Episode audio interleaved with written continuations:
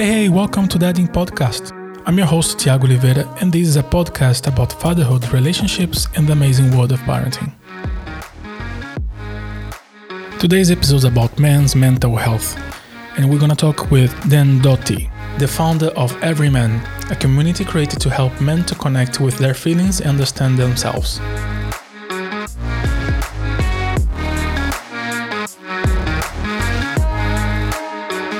Welcome, Dan, and thank you so much for accepting my invitation to be here and finding time between your work, time with your kids, and also time difference to record this episode today. Yeah, well, I'm excited to be here. I feel welcome to be, to be here. I can't start with another way than saying that things in US are like with the COVID and the, protests in US. So how's everything there? Your family? How are you feeling about it? Oh man, how is everything here? It's wild. Um, it's uh, it feels like the whole um, you know whole culture is going through a a birth canal of sorts. Oh, I mean both both a death and the and a birth all at once. And so, yeah, if this is if this podcast is mostly for fathers and they've experienced um, either a death in the family or the birth of their children, um, it's a big it's a big freaking deal. Um, I am also in the midst of a, a, personal change. We've been living in California for a long time, and we actually we're moving. We uprooted, uh, and we're in between homes right now. So we're I'm actually in my parents' basement in Minnesota, and uh, back to the roots. yeah, I feel um, really. I'm just. I guess the best way is I'm just feeling a lot. I'm feeling a lot of. Um, a lot of intensity, both personally, but then also as part of this larger uh, country collective and global collective. And, um, you know, as a guy who has really carefully decided to use his life um, to help people and to, to, to bring goodness out into the world, um, I'm going through a big reckoning and learning of a lot of my own ignorance and a lot of my own um, just uh, missed missed opportunities missed awareness. So yeah, it's pretty intense, man. And talking about this intensity, as everyone knows, uh, the protest got started because George Floyd's murder. And one thing that really touched me, I get the goosebumps just by mention it is that during his death moment he called out his mom he's like a 46 year old man strong big he was about two meters tall 110 kilos and he called for his mother this is really moves me. When I was talking this to my to my partner today, and I, I almost cried, but just by talking about that. And this might might show and connects with uh, your work with men because shows how man feels lonely deeply inside and how this big man was so uh, fragile in this moment that he called out for his mother. Yeah, it was a deeply uh, heartbreaking. Isn't even close to the level of of what I feel it is, but what uh, uh, an example of a deeply human, humanizing, just fragile. Uh, like you're right. It's it's um, and it, it may be part of that deep, deep, deep, deep humanness that touched the nerve in so many people to incite this level of of change, and incite this level yeah. of, of, growth. But yeah, it just breaks my freaking heart. Yeah, yeah, I got the chills too.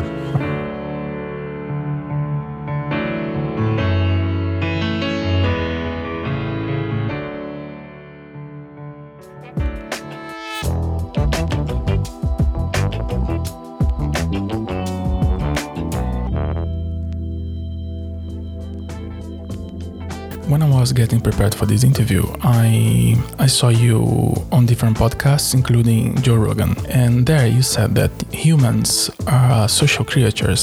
We're not meant to be in isolation, and how isolation isn't good for us. And now, three years later, the isolation because the pandemic is a matter of safety, of healthcare, and how this is both bad for us and good for us, and this kind of this a paradox. it is a paradox, and I, I think think um, there's a lot of interesting things happening, right? So if if we are purposefully isolating for biological safety, right, for our medical biological safety, um, you know, part of the the the benefit of of what I do and and where I sit is that I get to hear from men, not just throughout the United States, but from all over the world.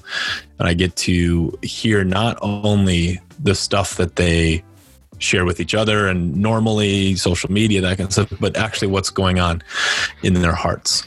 And what has uh, one of the main commonalities throughout this covid experience is um, i feel like the um, effects and the understanding of isolation are being heightened to the point that really means something to people. And the the thing is is that isolation runs there's so many deeper shades of it. There's there's so much more depth to it because so here's an example. So I was isolated with my family, right? My wife and my two kids. And during that time period of isolation, um, we connected more deeply than we ever have been. It actually brought a uh, almost magical level of of connection with each other, and it's something I'll always remember to and refer to, and hopefully, I'll be able to bring that um, same level of care and connection for each other into our normal life moving forward.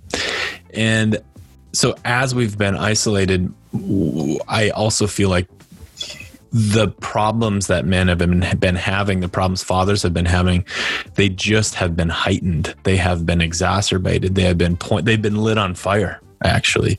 Yeah. And I don't know if this is true for you or, or your listeners, but um, for me, what's been happening through the last you know three months or so has been a a complete burning down of of illusions of things in our my life and a lot of men's lives that we were just living with and we just sort of accepted you know all kinds of things. Um, and i th- and it feels to me like we're getting down to some more rock bottom truth or at least closer to the truth. And um, it's true in my life and it's been true in a lot of the men's lives that i've been interacting with I think in your case, I, I don't know if it's a luck exception or because what they have been reported globally is during the the isolation, uh, the probably the combination of toxic masculinity and the economical situation, stress and fear increases so much the domestic abuse in the whole world. Like even here in Sweden, in Brazil, and even China, there was so many cases of that. So it's it's interesting because you saw this an opportunity to connect closer, and a lot of people saw this uh, uh, a moment of full stress, and the rage inside of them just came out. Yeah, absolutely. So, yeah, my example was my personal example. So, I think that what this has done is exacerbated what's already true. So, here's the thing my family already loved you. Like, we had a good thing going.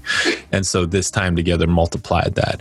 I do think that the stress and the isolation has multiplied whatever has been real for people. So, if that's a marriage that is just absolute shit and is contentious and not working, then I think that has been exacerbated and, and, and, men have been dealing with the reper- repercussions of that.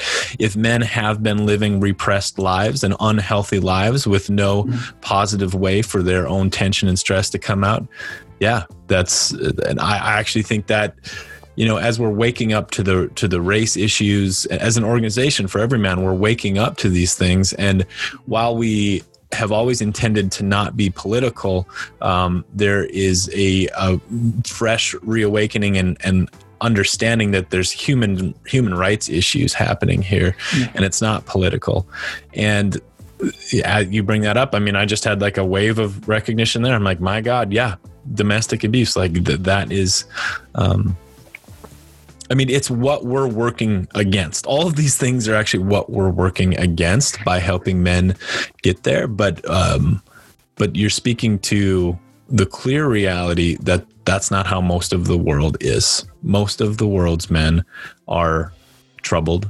repressed, don't have healthy ways to deal with their own mental health, don't have healthy ways to to to connect with people. They just literally have not been taught. They don't know. The system has not supported it, and it's not the way that let their lives are are structured. Um, so we got to fucking fix that. We got to change yeah. that. We got to do everything we can to change that. Can you take, just talk a bit like how you started and why, and why did you come up with this idea? Yeah, yeah, for sure. So, um, this is so there's a handful of us co-founders, uh, Owen Marcus and Lucas Krump and Sasha Lewis and myself all co-founded this organization. My story goes like this. I I went to college and started traveling abroad a bunch. I was living in Latin America and um, I needed a job, and I, and I found a job in the Western United States as a wilderness therapy guide. So what I did for about four years was lead groups of young men um, from the ages of 13 to 19 generally on long wilderness expeditions with a mental health focus right? These kids were struggling at home. These tra- kids were getting in trouble and they got sent to these programs to find themselves to have a rite of passage to learn about you know themselves and how to um, interact with people it's like people kids that have been punished at school somehow like they it's kind of a after school thing. Uh, way bigger than an after school thing. It was you know the, some of these kids would be sent out to the desert for uh, five months straight. Okay. Yeah. There's these th- there's an entire industry in the united states called the therapeutic boarding school system. And so these are generally for uh, wealthier families whose kids are going down the wrong path in a large way, and so they send them away to these therapy um, therapy focused schools and programs in order for a large scale intervention in their kids' lives. Um, so that's one type of program, which is a private pay program. The other type is adjudicated or state run. So, for example, in Minnesota, in this state. I used to work for a program that was a 21 day wilderness trip that was an alternative to going sending a kid to jail. Right. So instead of sending a kid to jail, they could send them to me and we would go on this incredible outdoor experience and treat and treat them well and teach them important human things and that kind of thing. So that was the type of work I did for a long time. And in doing that work, I um, I just found I found a huge underbelly problem. I found a problem that uh, I feel is pervasive throughout the country and the world, but is rarely spoken about. And that was that these boys were these were the the boys that none of us want to deal with, right? And what I found is that they were trying so hard to be good, to be themselves, but the way that they were raised, the, the human connection that they needed was severely lacking.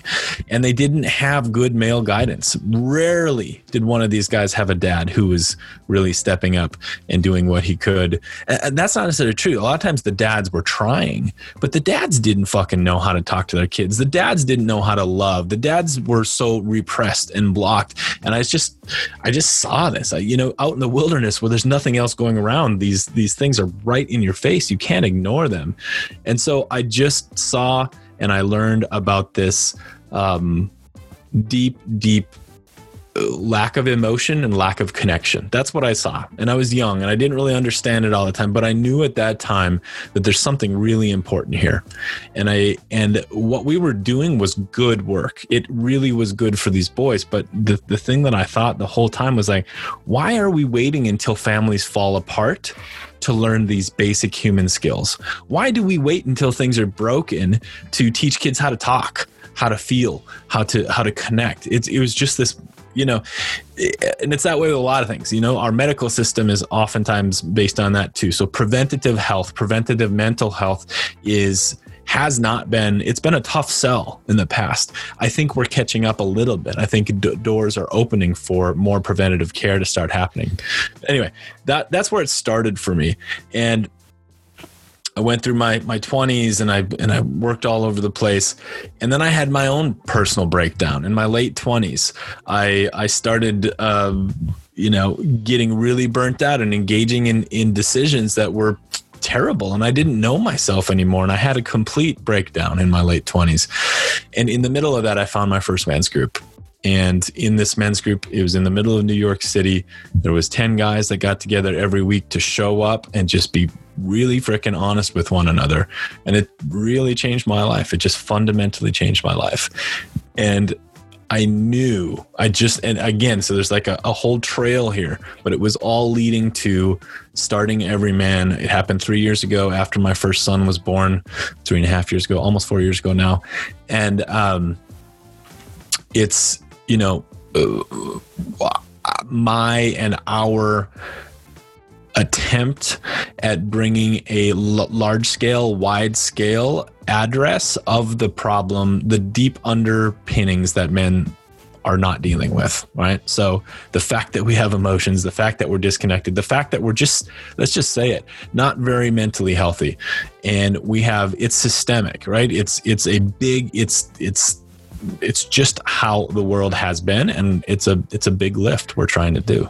You know, uh, somehow this is also the reason I started my my YouTube channel and the podcast because uh, I realized all the information about parenting were directed to women, directed to the mothers, and I wanted to speak out as a father to tell my version, you know, my point of view of things, and also to talk to other fathers that might could be feeling just like me. So this somehow like is connected to the reason why you created this because the, the, the, lack of space to, to speak out and to listen. Well it hasn't been it hasn't been culturally prescribed or condoned in the past right? I mean it's not a traditionally yeah. masculine thing for guys to get together and talk about their you know how they're fathering their kids. That's just not it's not what my dad was taught to do as a kid right and there is there's there is there is an awakening happening. There there definitely is. There's still tension you know? I think this is still we're still quite i'd be curious to what you think but i think we're still the the great minority right? It's not that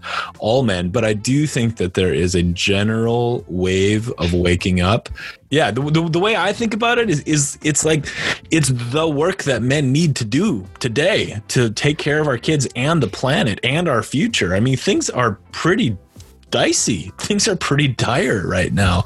Living in Sweden uh, changed so much my point of view to things because I I don't know if I live in a completely different bubble. Yeah. Because for me, like when I left Brazil, I wasn't a father, so I don't have an experience of being a father anywhere else but Sweden. But I experienced living with between fathers and being a son. And the thing is, when having Brazil, this oh, does does he help you? Mm the concept help you you know which means like the mother's job and you have to get in you know? Oh does he change diapers? What right. the fuck? You know diapers. And, and here in sweden uh, when i remember when i just uh, i moved here seeing so many men around pushing the strollers was something that really called my attention Really? Yeah. You have no idea. You could say it's 50 50, sometimes even more. It's so common that you go to a playground, you just see men. It's so common that you go to a changing room in the shopping centers and you just see men changing the kids. Yeah. This shouldn't be calling my attention. yeah. But so today it doesn't, you know. And sometimes I, I, when I see a man playing with the kid alone and I get in the in the park in there and like in the see like 10 kids and eight dads and two moms today I have to rethink because now it came natural to me. So that's true what you're saying. Like I see a growth, but I'm not sure how much this growth I feel it is because I live in Sweden uh, or is something going.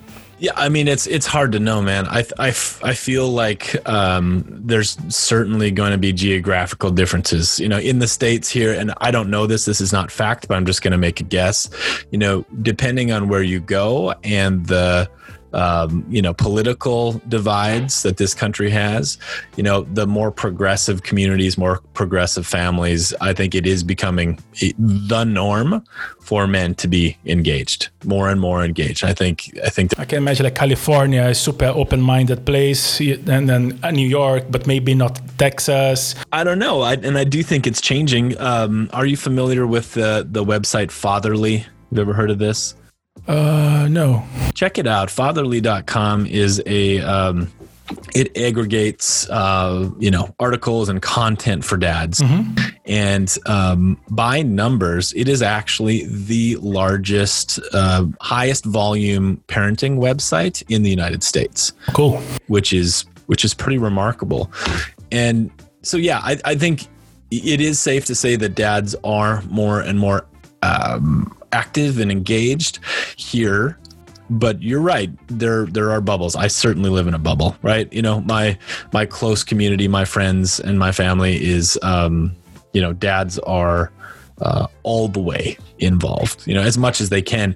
And and there's still room to grow too. I think you know what comes to mind for me as we talk about this though is the it highlights to me the larger overarching uh i'm just going to call it a a catastrophe or a, a deeply sad reality that um, you know men still in many or most parts of the world are somehow disconnected from their family off doing whatever the fuck the man thing is which generally if we're honest about it is suffering right men are out here pretending to be you know isolated and suffering and doing their thing and what i think is is deeply deeply sad here is that not only do their families not get all of them, not only do their kids not get them, but the men don't even get access to their humanity.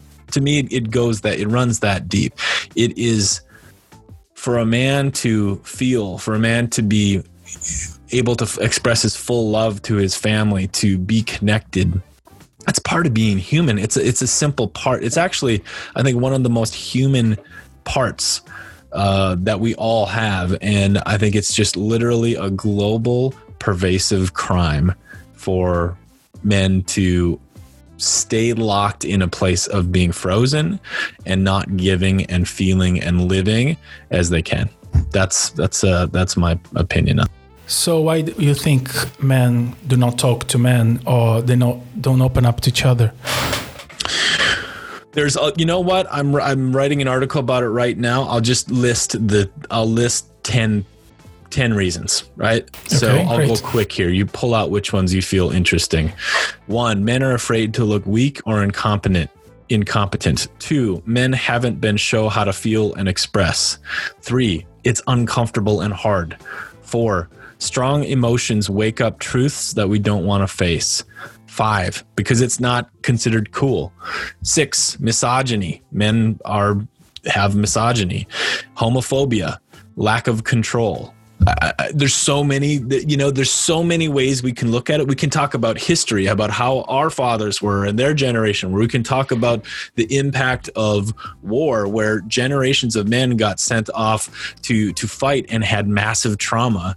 Uh, I think one of the ways that my co-founder Owen Marcus talks about it, which I think is actually really brilliant, is that men are collectively in a state of freeze. They are, are their nervous systems individually and collectively are locked. So there's you know basically three stances our nervous system systems can take when we get activated: fight, flight, or freeze. And there is just this pervasive sense of being frozen that men are locked into. Yeah, you mentioned something like about uh, how is with the parents and stuff. Uh, I remember still today. I was four years old. I was riding a bike in the playground and I felt on the floor. And other kids bullied me. So I ran upstairs crying, and my dad looked at me, Stop crying, you are a man. I was four. I still remember that and that fucking sticks. I don't know how it is for you personally, but that's what every man does. It gets men together so they can undo all of that repressive, harmful stuff because that those things happen and we take it as as the way to be and then we literally biologically our nervous systems, our brains, everything forms around those experiences and we it's a lot of work to undo it. And that's that's what we're engaged in. Here, here's a counterpoint. Yesterday I was went out on a walk with my boys after dinner, and my youngest, he's uh, 19 months, so about you know one and a half, and he's running. He you know he just learned to walk, and he's running now, and he he fell and scraped his knee, and. Uh, yeah, I just gathered him up in my arms and he just he had a cry, man. He just had a huge cry. And I could tell it was a cry probably more uh, there's a lot of change happening in our family right now. So i think the cry had more to do with other things and not just his knee. It wasn't just physical pain. It wasn't just physical pain. And so i just held him you know and instead of saying don't cry be a man like my god what a cruel thing to say. I just said yeah. get it all out. Just get it all out. I'm here with you. Just keep going. And he cried for a long time. And uh, it, it, it felt good it felt right, you know? Yeah, you, you're saying about uh, how this still sticks. It's crazy because there can't be anything worse to listen like when I have any discussion with my partner that she says to me, be a man.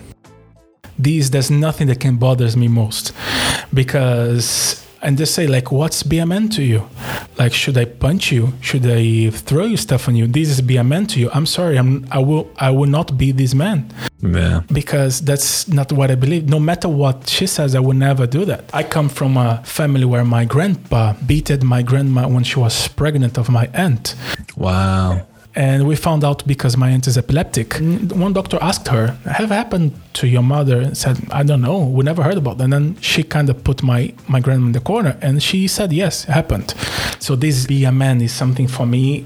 Uh, Well, it's it, yeah, you're pointing to something really deep and important, and uh, one of one of our supporters and I'd say mentors is Esther Perel, who's a internationally renowned uh, psychotherapist and just a really wise and brilliant woman. And uh, she she said I've heard her say it a few times that a woman's deepest fear is to be hurt, um, physically harmed, and a man's deepest fear is to be humiliated. And what I'm getting at there is that phrase, be a man, you know, is so loaded, so complicated. And what I think it points to is that I feel like the male identity at the bedrock at the bottom is uh is just uncertain. People are, are afraid. People are on they don't know what it means to be a man right? So if if if being a man means be tougher or stand up or have a spine or you know whatever these qualities are. And so this is actually one of the points that i'm trying to put out there um, as often as possible is that we need to get more specific with our words. Just saying be a man it's it's it's there's it's so loaded it's so charged it doesn't it's not helpful. I actually feel like talking yeah i feel like talking even about masculine and feminine i feel like using those words a lot of times no, it's, it's not even opposite. helpful at this because you can't tell a man that you can't label something as feminine and most men are just i don't want to do that. But it's but it's dangerous because if we if we like that that act of me scooping up my child and holding him as he cries and encouraging him to let out his emotions if that's a, a feminine act then god damn it i'm feminine right? You know and proudly feminine. Like I, will I'll stand up for that. So it's so i mean if you're willing to to talk about it so like if yeah if your partner says that to you be a man um what does it feel like? Like what is it you get a fear or shame or anger or freeze or like what happens it's crazy because uh, I think now she understands how this is harmful and doesn't help at all. And then this is connect also to the fact that uh, raising now we have a boy and a girl. My boy is two and a half, and my girl is five months. And before having her, I, I had the feeling that my I have a bigger responsibility in the equality having a boy than having a girl because I need to show him what my generation have done wrong and my dad's generation and my grandpa generation to help him to be a much better person than I am. Because I tried to be a better father than my dad was.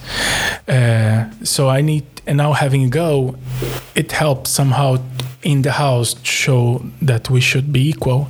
And be, have this toxic speech of be a man doesn't help at all for us as parents. We just i think we just increase the masculinity thing instead of helping to move this out you know, I, I, never even thought about this before.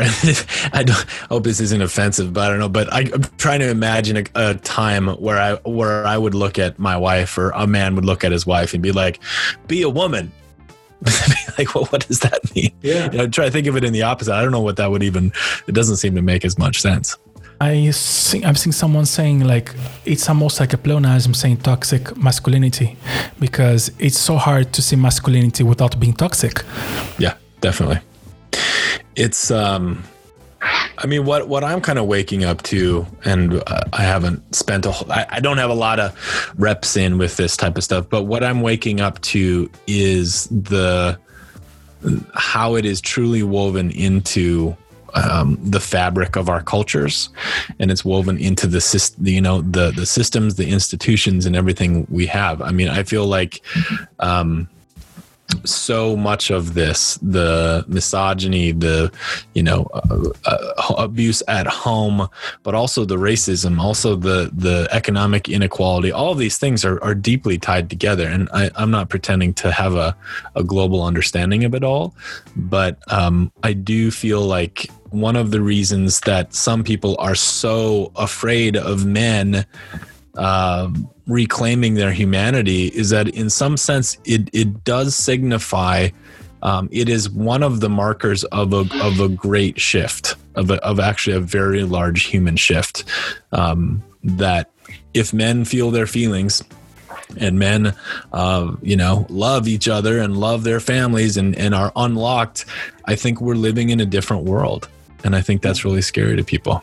I think uh, a lot of this racism and bad cops behavior that we see happening globally is a big factor is this masculinity and how you need to be to beat and to be better and not accept the different, not accept that you are weak too, and then these just cover layers as you've been saying before. Yeah, and I also think it points out a a stance in which men um, simply don't feel. They don't have access to empathy. They don't have access to their emotions. It, it, uh, I mean, at least I, that's my that's my guess, right? I don't see how you could be a deeply feeling human, be in touch with your insides, and go beat the shit out of somebody, and then go yeah. home to your family, right? Like I, I understand that humans have the capacity to compartmentalize, and you make someone your enemy right? You make someone the other and then and then you disconnect your emotions from those people. But again i think we're moving into a time period where um, that's that's not how our human race is going to survive anymore. That's not how we're going to move forward. It can't be. So to help this out to fix us to fix ourselves each other uh, you you have every man but you don't have in sweden right it's all over the globe. Yeah, I, I, don't know if there are any currently any groups in Sweden right now. All of our groups meet online. Okay. So okay. Um, we have we have groups. We have men in in on every continent. We have men doing the work all over the place.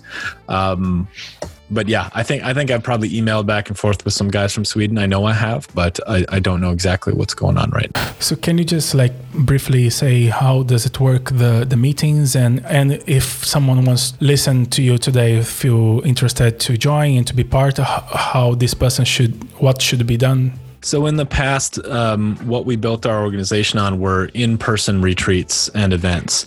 Um, so, we would do weekend retreats, we'd do wilderness expeditions.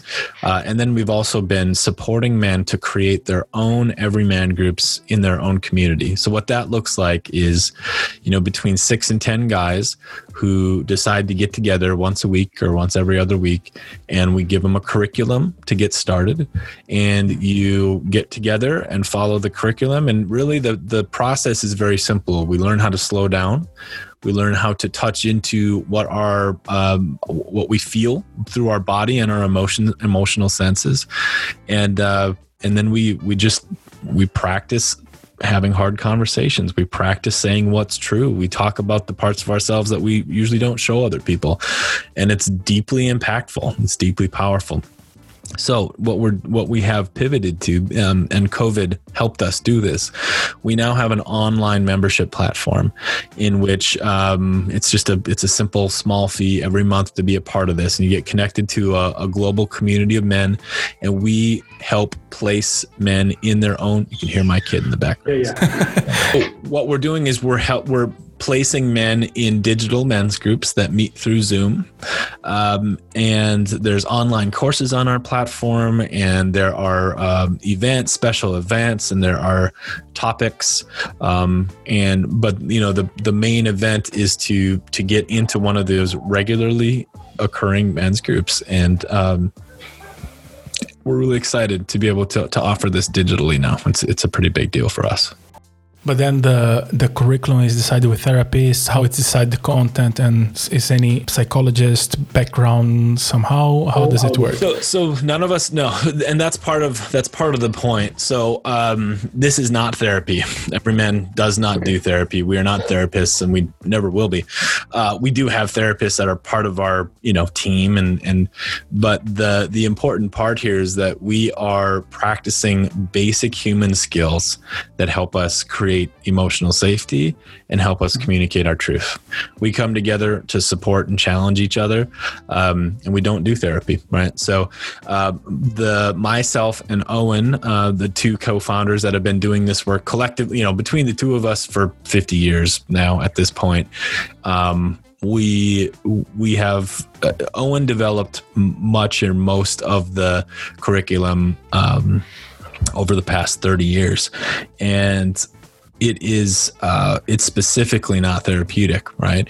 But mm-hmm. um, in some ways, because of that, um, we get to go right to it. You know, so this month we have um, we're sending out um, copy and content for all of our groups to to really open up and start talking about race in ways that men haven't before, and um, that's just an example. You know, so we have.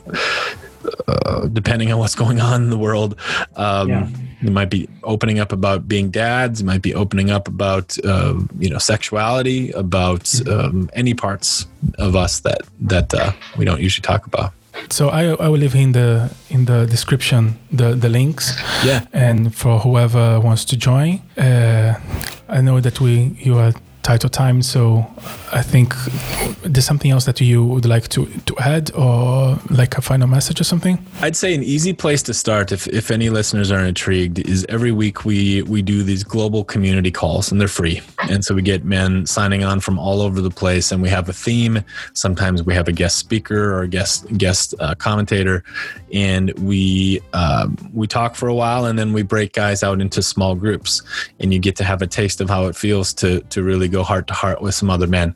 And that's a free easy um, fun way. It's it's sometimes i guess it's tricky european time a little bit. It might yeah. be the middle of the night. Um, but we also have drop-in groups which are smaller groups. You can get a free taste of what we do. And we do those throughout the day.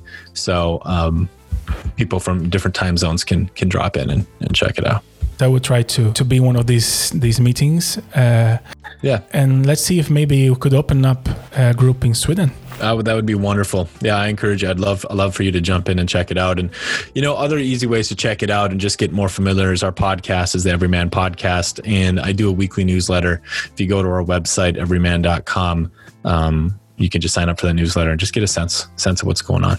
But. Well, it was intense, it was deep, and I think that's how it should be. We should open up ourselves and talk more and listen more and place us men as people who feel. And I think that's the, the very beginning. Thank you then very much for your time again. Thank you for being here today. Thanks a lot, brother.